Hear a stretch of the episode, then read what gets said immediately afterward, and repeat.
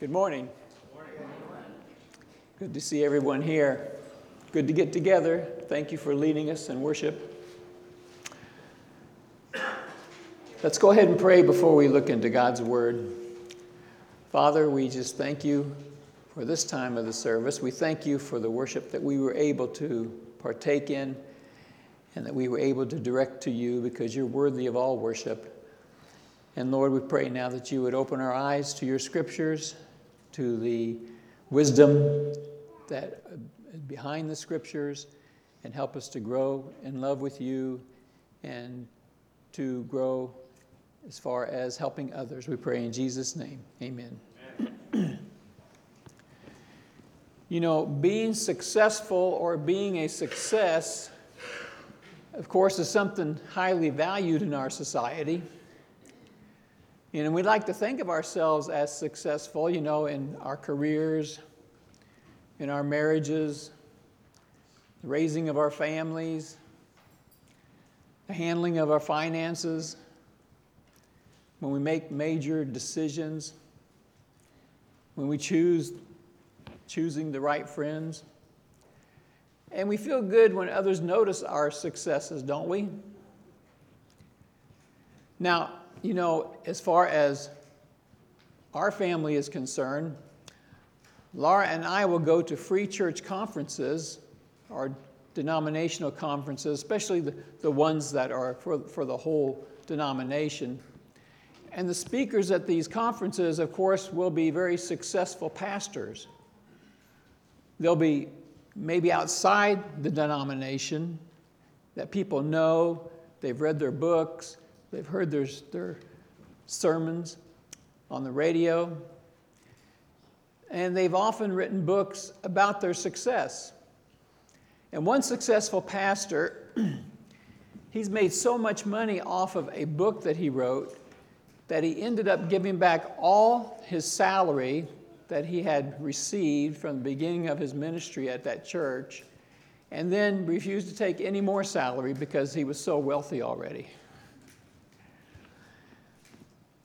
Now, I want to be quick to say, I like the books that these successful pastors write. I like hearing them speak at conferences or listening to their sermons when I'm able. And they often seem to be extra good thinkers. That's kind of what brought them up to that level that they, they work off of or they, or they ministry off of.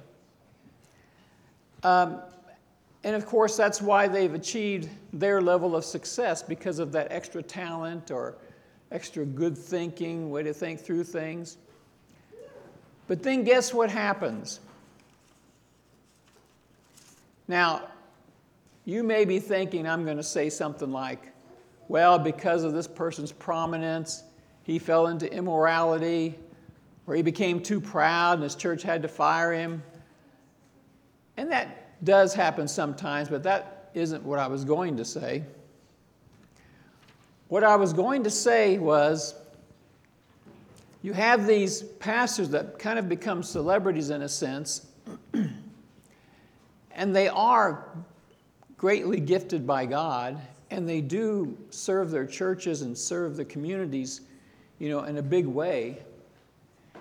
And you think about, you know, everybody knows their name and you, you read their books maybe, and you think of that success, and then I read some stories from the Voice of the Martyrs magazine. And wow. And you see the things that those pastors go through. And you see, you hear, you read the stories and you just see their bravery and their faithfulness and their humility and their love of Christ that carries them through difficult, difficult times. They get put in jail.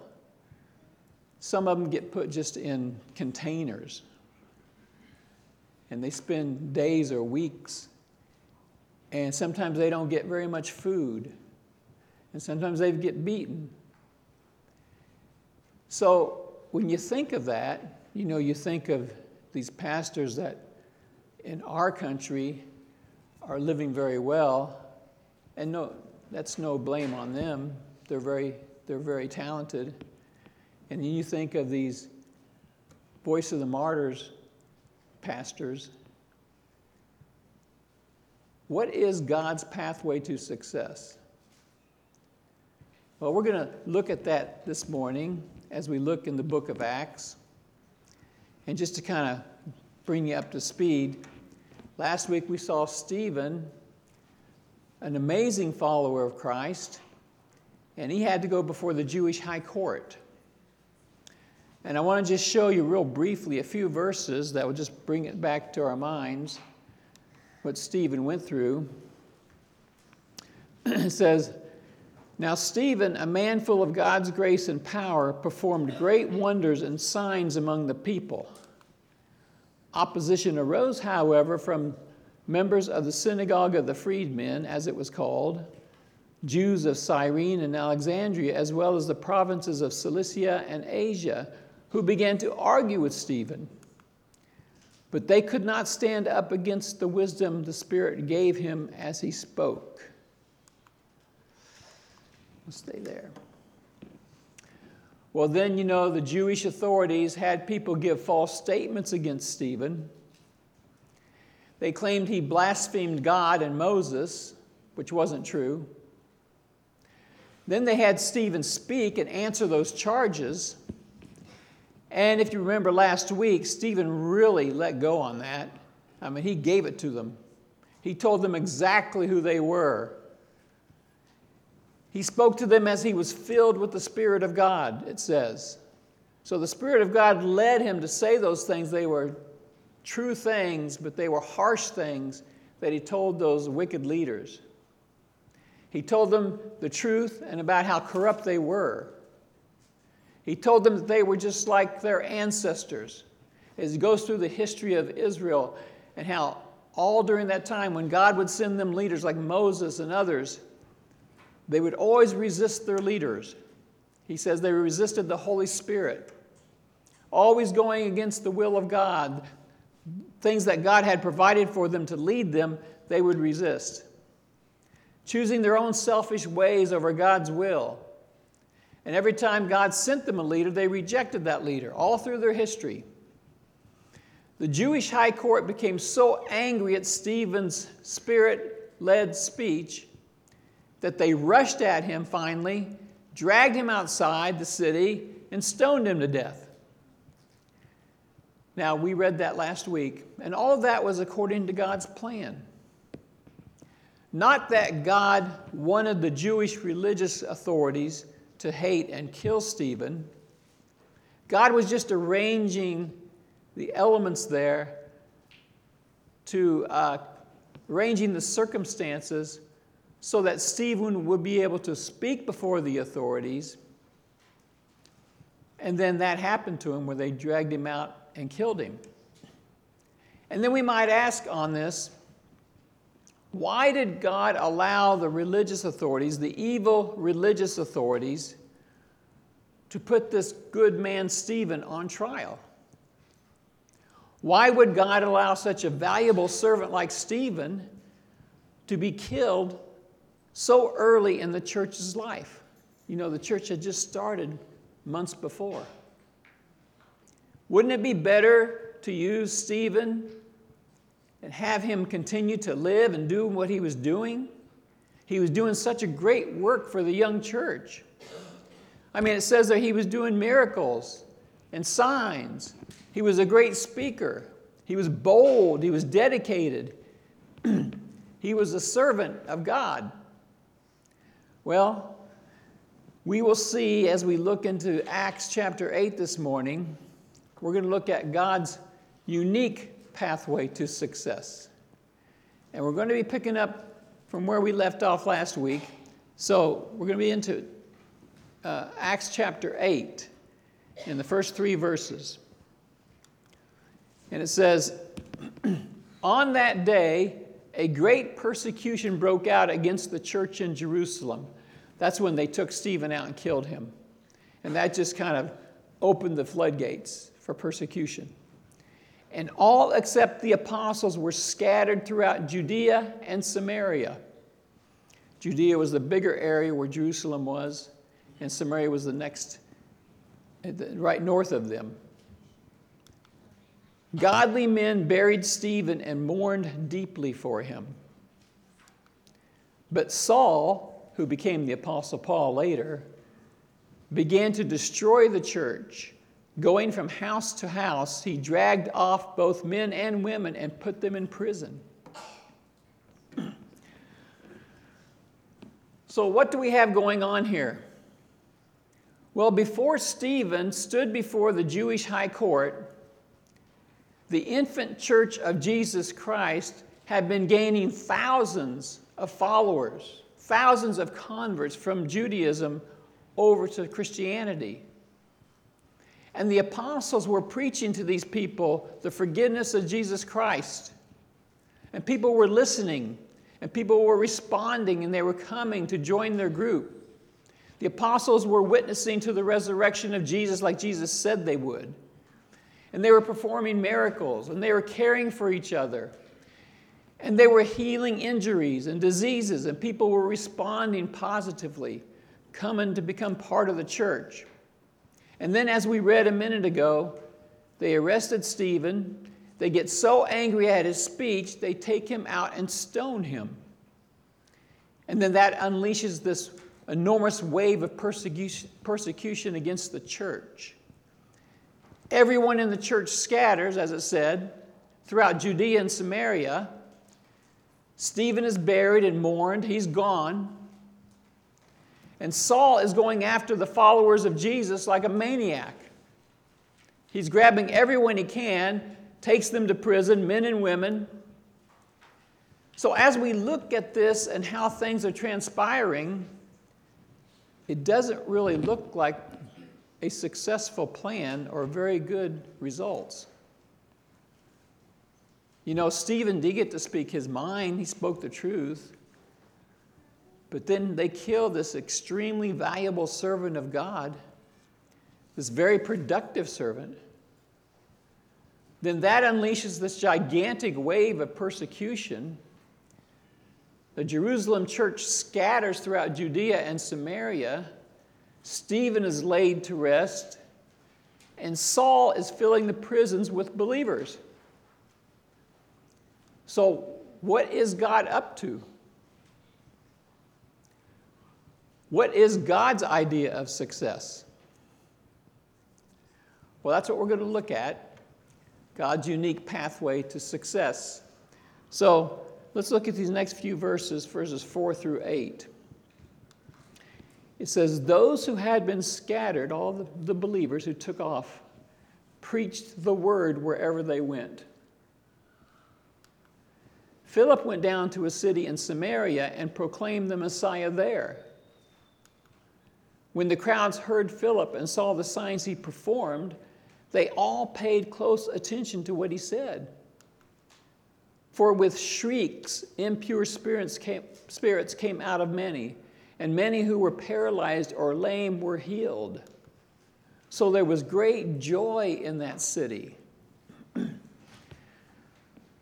So those that were scattered preached the word wherever they went. And you know, it wasn't like maybe we would do it today, or like maybe I would do it. If I were leading, I might say, hey, you, you think we ought to start spreading the gospel message past, you know, Jerusalem? Where do we start? Well, how about a three year training program? We'll send out 10 a year. And in 10 years, we'll have 100 people out there. Yeah, but what if nobody wants to go? What do we do then? I'm just imagining me thinking it through. But what does God do? He puts Stephen in a certain place at a certain time. He is specifically chosen for that instance.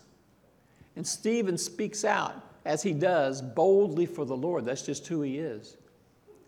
Evil men kill him, thinking they will stop his influence and stop the message. Then the believers take flight, and everywhere they went, the gospel was preached. And we see one person, Philip, in a city in Samaria. And Luke is just using him as an example of what's going on. And, and he proclaims Christ as the Messiah. And crowds kept coming. Evil spirits were cast out. The paralyzed and the lame were healed. Great joy in the city, God's unique pathway to success. But it doesn't end there. Now, Philip meets the most powerful and revered man in the city. Everyone is under this man's spell, but his power is through what we might call maybe black magic. So let's see what happens when Philip meets this person in verses 9 through 25. Now, for some time, a man named Simon had practiced sorcery in the city and amazed all the people of Samaria. He boasted that he was someone great. And all the people, both high and low, gave him their attention and exclaimed, This man is rightly called the great power of God. They followed him because he had amazed them for a long time with his sorcery. But when they believed Philip, as he proclaimed the good news of the kingdom of God and the name of Jesus Christ, they were baptized, both men and women. Simon himself, the sorcerer, believed and was baptized. And he followed Philip everywhere, astonished by the great signs and miracles he saw. When the apostles in Jerusalem heard that Samaria had accepted the word of God, they sent Peter and John to Samaria. When they arrived, they prayed for the new believers there that they might receive the Holy Spirit. Because the Holy Spirit had not yet come on any of them, they had simply been baptized in the name of the Lord Jesus. And that's what happened when the church was in its infancy. Then Peter and John placed their hands on them and they received the Holy Spirit. When Simon saw that the Spirit was given at the laying on of the apostles' hands, he offered them money. and said, Give me also this ability so that everyone on whom I lay my hands may receive the Holy Spirit. Peter answered, May your money perish with you, because you thought you could buy the gift of God with money. You have no part or share in this ministry because your heart is not right before God. Repent of this wickedness and pray to the Lord in the hope that he may forgive you for having such a a thought in your heart. For I see that you are full of bitterness and captive to sin. Then Simon answered, Pray to the Lord for me so that nothing you have said may happen to me. After they had further proclaimed the word of the Lord and testified about Jesus, Peter and John returned to Jerusalem, preaching the gospel in many Samaritan villages. So Simon the sorcerer was the one everyone looked to. And you know, he was using some form of magical arts. I'm not sure exactly what it was, but whatever it was, everyone was enamored with him. He was the great power of God. That was his title that people gave him. And he had a long running reputation. The Bible says he was there a long time.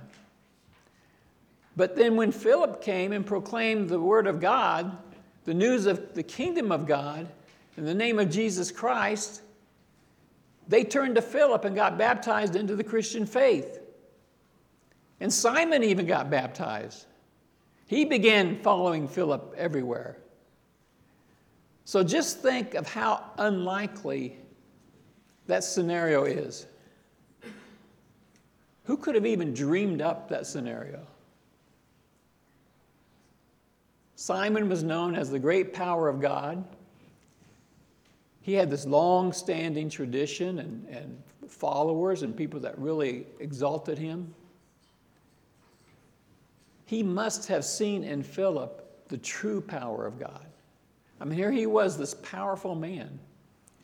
And people were following him and listening to him and exalting him. And he sees Philip and he follows him. He must have seen the true power of God in some way.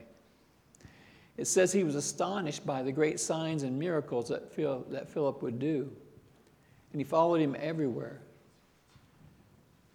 It's all a part of God's unique pathway to success. maybe we'd say God's unlikely pathway to success.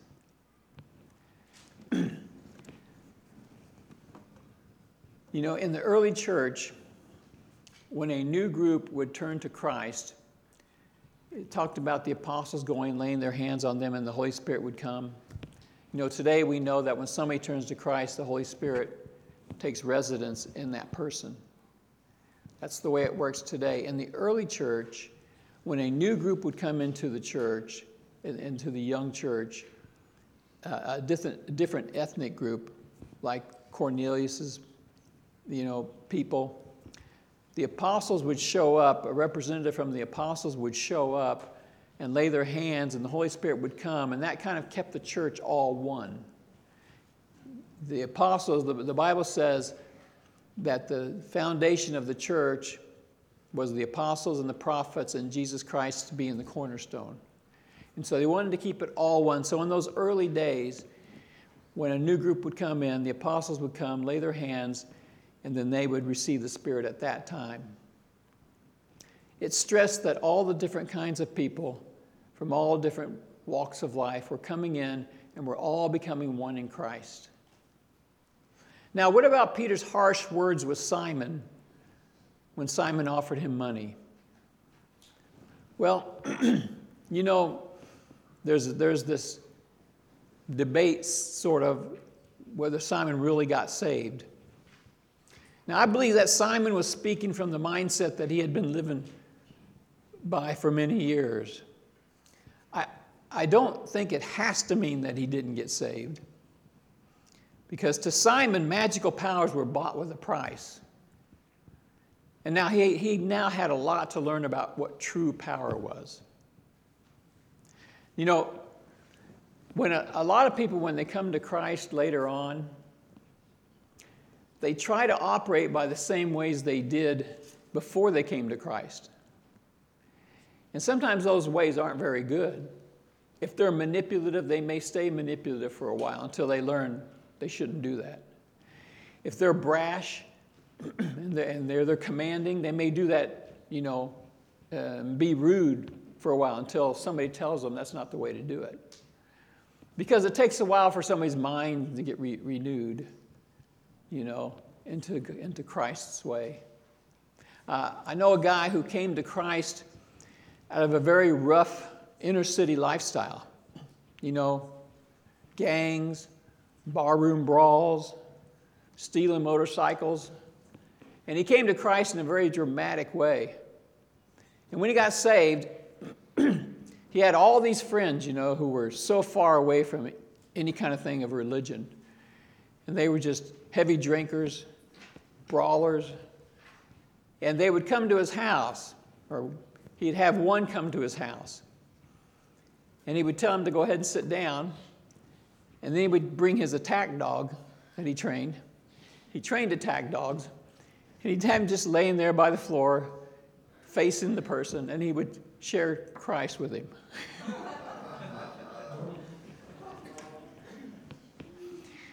And, you know, that's just the way he thought. He thought, just avoid any trouble here.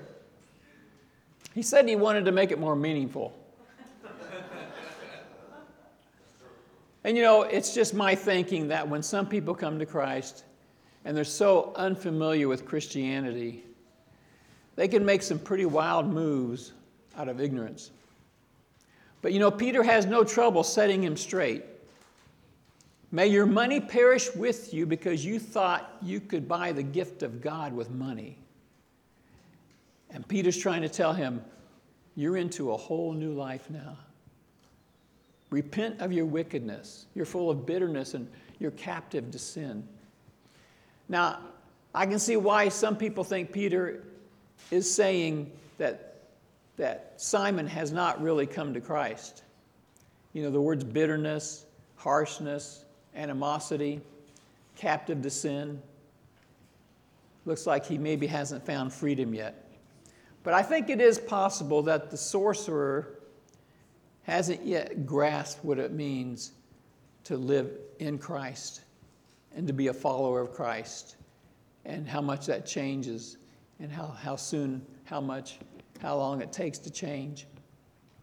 And Peter could be saying that his mindset is one that doesn't know yet what it is to have Christ live in you. So I think it could be either way. And I think when people come to Christ from far away from Christ, far away from any kind of Christian values, we do have to be kind of patient with them and teach them step by step. But let's finish our passage here. It says, Now an angel of the Lord said to Philip, Go south to the road, the desert road that goes down from Jerusalem to Gaza. So he started out, and on his way, he met an Ethiopian eunuch, an important official in charge of all the treasury of Kandake, which means queen of the Ethiopians. This man had gone to Jerusalem to worship. And on his way home, he was sitting in his chariot reading the book of Isaiah the prophet. The Spirit told Philip, Go to that chariot and stay near it. Then Philip ran up to the chariot and heard the man reading Isaiah the prophet. Do you understand what you are reading? Philip asked. How can I, he said, unless someone explains it to me? So he invited Philip to come up and sit with him. This is the passage of scripture the eunuch was reading. He was led like a sheep to the slaughter and as a lamb before its shearer is silent, so he did not open his mouth. What are the odds of him reading that passage? In his humiliation, he was deprived of justice. Who can speak of his descendants? For his life was taken from the earth. The eunuch asked Philip, Tell me, please, who is the prophet talking about, himself or someone else? Then Philip began with that very passage of Scripture and told him the good news about Jesus. As they traveled along the road, they came to some water, and the eunuch said, Look, here is water. What can stand in the way of my being baptized?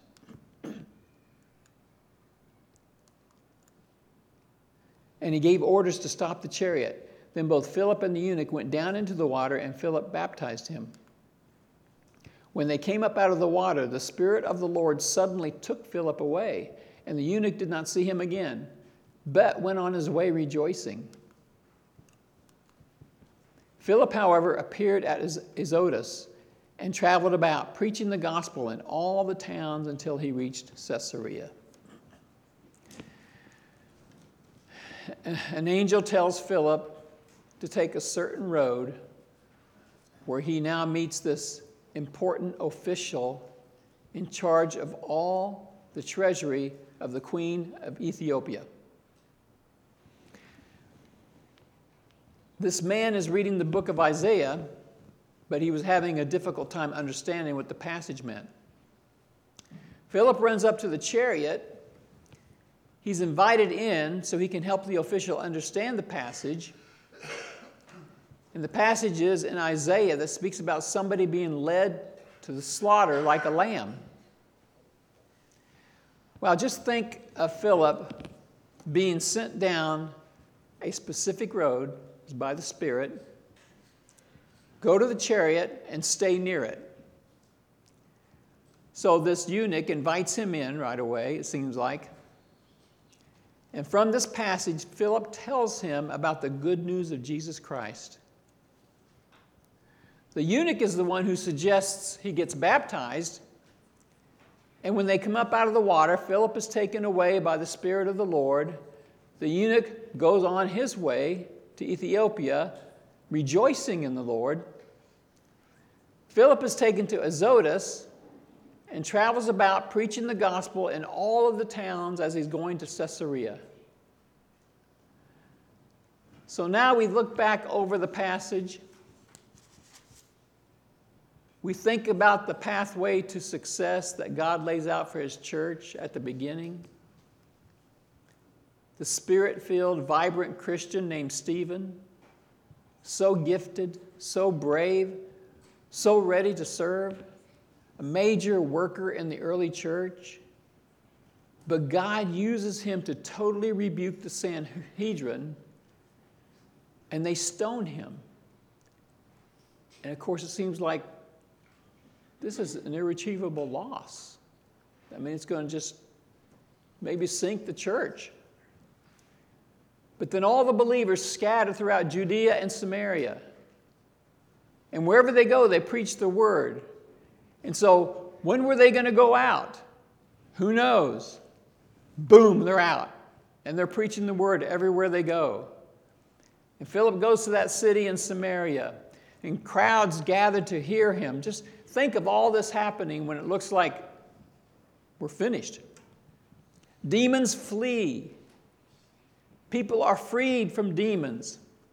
Simon the sorcerer comes to Christ. Peter and John come out for them to receive the Holy Spirit. As Peter and John return to Jerusalem, it says they preach in the many cities in Samaria. Philip is sent to Gaza.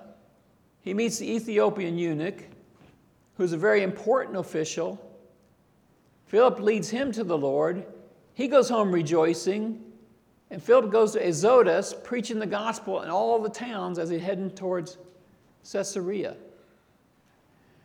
So, not to make light of those extra gifted pastors that I was talking about at the beginning, because I, I certainly have learned from them.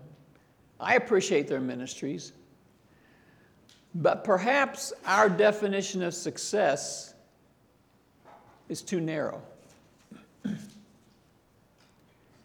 Maybe God's pathway to success, his pathways to success, are much more varied than we might just automatically think. And maybe God's pathways to success sometimes don't even look like success for a long time. And maybe we might be sometimes confusing success in serving God with success in the American dream.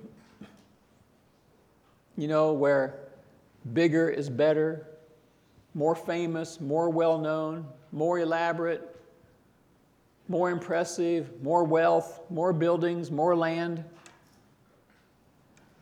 It really often comes down to faithfulness and humility, doesn't it? it comes down to willingness to serve. You know, Peter rebuked Simon for thinking he could buy a gift of God. He's thinking on a whole different level, isn't he? Willingness to serve, putting others above ourselves, wanting people to know Christ better. And then I think we will we can know for sure that we're on God's pathway to success even if it doesn't really register in the American success story. Let's pray. Father, we thank you for the scriptures that teach us so much, that teach us what true Christianity is, that teach us all the different ways that you work in different circumstances. And Lord, we don't want to just say there's only one way to do something, one way to serve you.